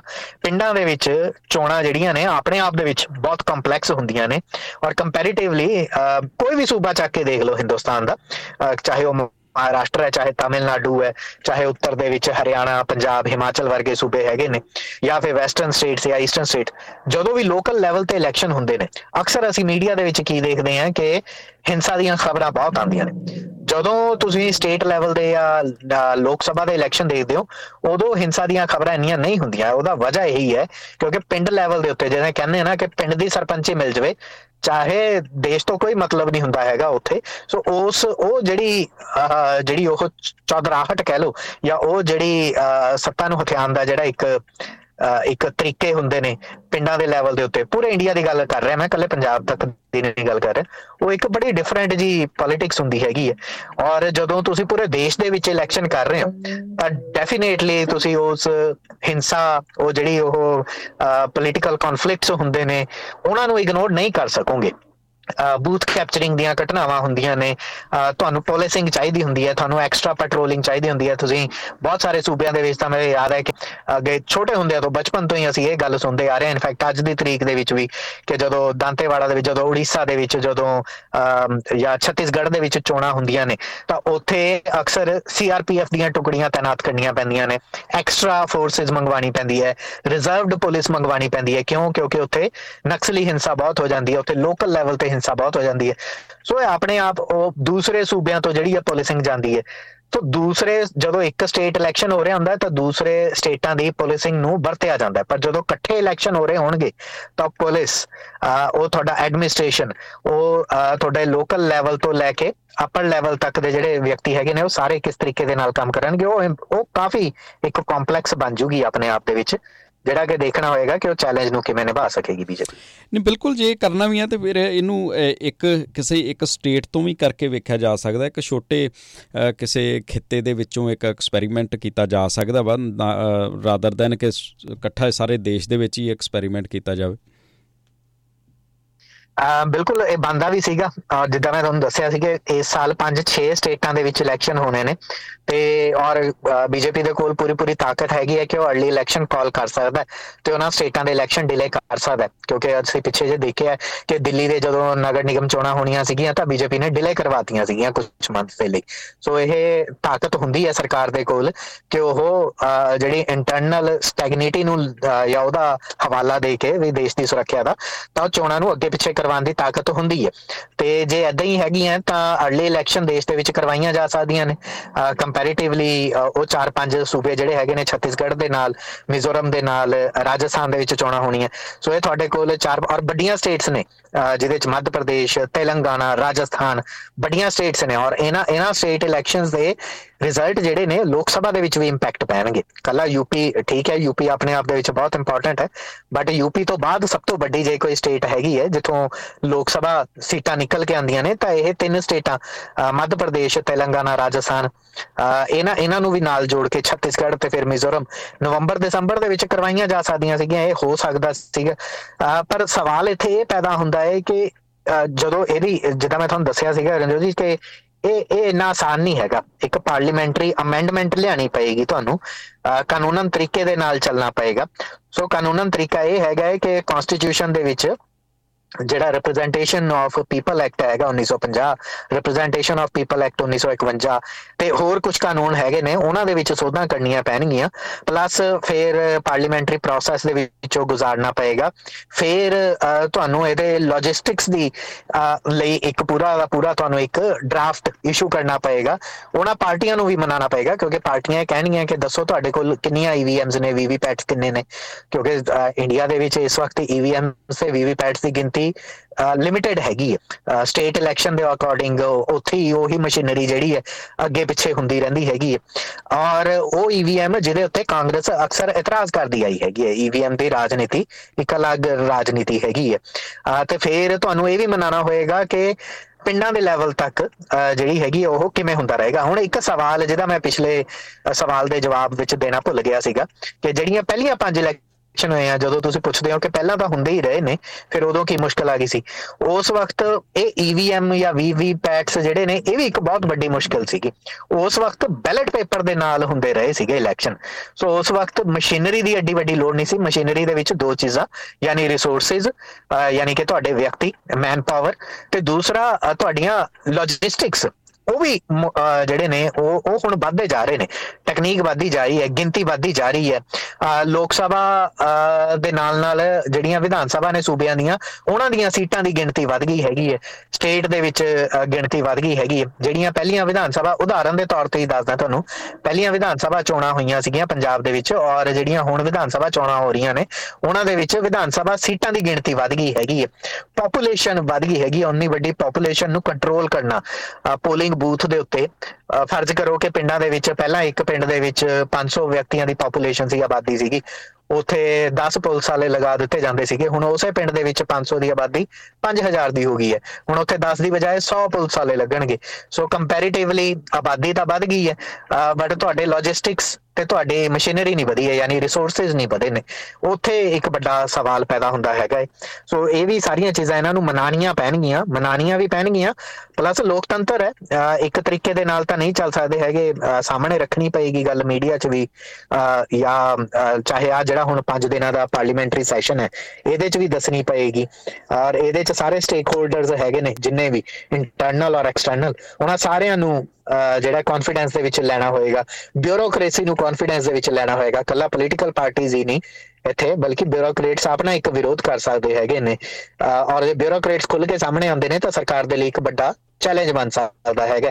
ਸੋ ਇਹ ਸਾਰੀਆਂ ਚੀਜ਼ਾਂ ਨੂੰ ਵੀ ਜਿਹੜਾ ਉਹਨਾਂ, ਉਹ ਫਰੇਮਵਰਕ ਹੈ ਜਿਹੜਾ, ਉਹ ਬੀਜੇਪੀ ਨੂੰ ਸਪਸ਼ਟ ਤੌਰ ਤੇ ਦੱਸਣਾ ਹੋਏਗਾ ਕਿ ਜੇ ਐਡਾ ਵੱਡਾ ਚੈਲੰਜ ਲੈ ਕੇ ਚੱਲਣਾ ਹੈ ਵਿਜ਼ਨ ਠੀਕ ਹੈ ਤੁਹਾਡਾ। ਵਿਜ਼ਨ ਵਧੀਆ ਹੈਗਾ, ਚਲੋ ਠੀਕ ਹੈ, ਇੱਕ ਦੇਸ਼, ਇੱਕ ਇਲੈਕਸ਼ਨ ਨੇ। ਤੁਸੀਂ ਕਹਿ ਰਹੇ ਹੋ ਕਿ ਖਰਚਾ ਬਚ ਰਿਹਾ ਹੈ। ਆ ਪੋਲੀਟੀਕਲ ਡੋਮੀਨੈਂਸ ਘਟ ਜਾਏਗੀ। ਅੱਜ ਤੁਹਾਡੀ ਸਰਕਾਰ ਹੈ ਕੱਲ ਨੂੰ ਕਿਸੇ ਹੋਰ ਦੀ ਹੈ। ਉਹ ਪਾਰਟੀ ਦਾ ਇੱਕ ਦਬਦਬਾ ਜ਼ਰੂਰ ਰਹੇਗਾ ਉਨੀ ਦੇਰ ਦੇ ਲਈ। ਉਹ ਇੱਕ ਅਲੱਗ ਡਰ ਬਣਿਆ ਹੋਇਆ ਪਰ ਇਹ ਸਾਰੀਆਂ ਚੀਜ਼ਾਂ ਨੂੰ ਮਨਾਉਂਗੇ ਕਿਵੇਂ? ਜਚਾਉਂਗੇ ਕਿਵੇਂ? ਲੋਕਤੰਤਰ ਹੈ ਲੋਕਤੰਤਰ ਦੇ ਵਿੱਚ ਦਿਖਾਉਂਗੇ ਕਿਵੇਂ? ਸੋ ਇਹ ਇੱਕ ਵੱਡਾ ਇੱਕ ਸਵਾਲ ਪੈਦਾ ਹੁੰਦਾ ਹੈ। ਜੀ ਬਹੁਤ ਸ਼ੁਕਰੀਆ ਤੁਹਾਡਾ ਗੌਤਮ ਜੀ ਸਮਾਂ ਦੇਣ ਦੇ ਲਈ। ਧੰਨਵਾਦ।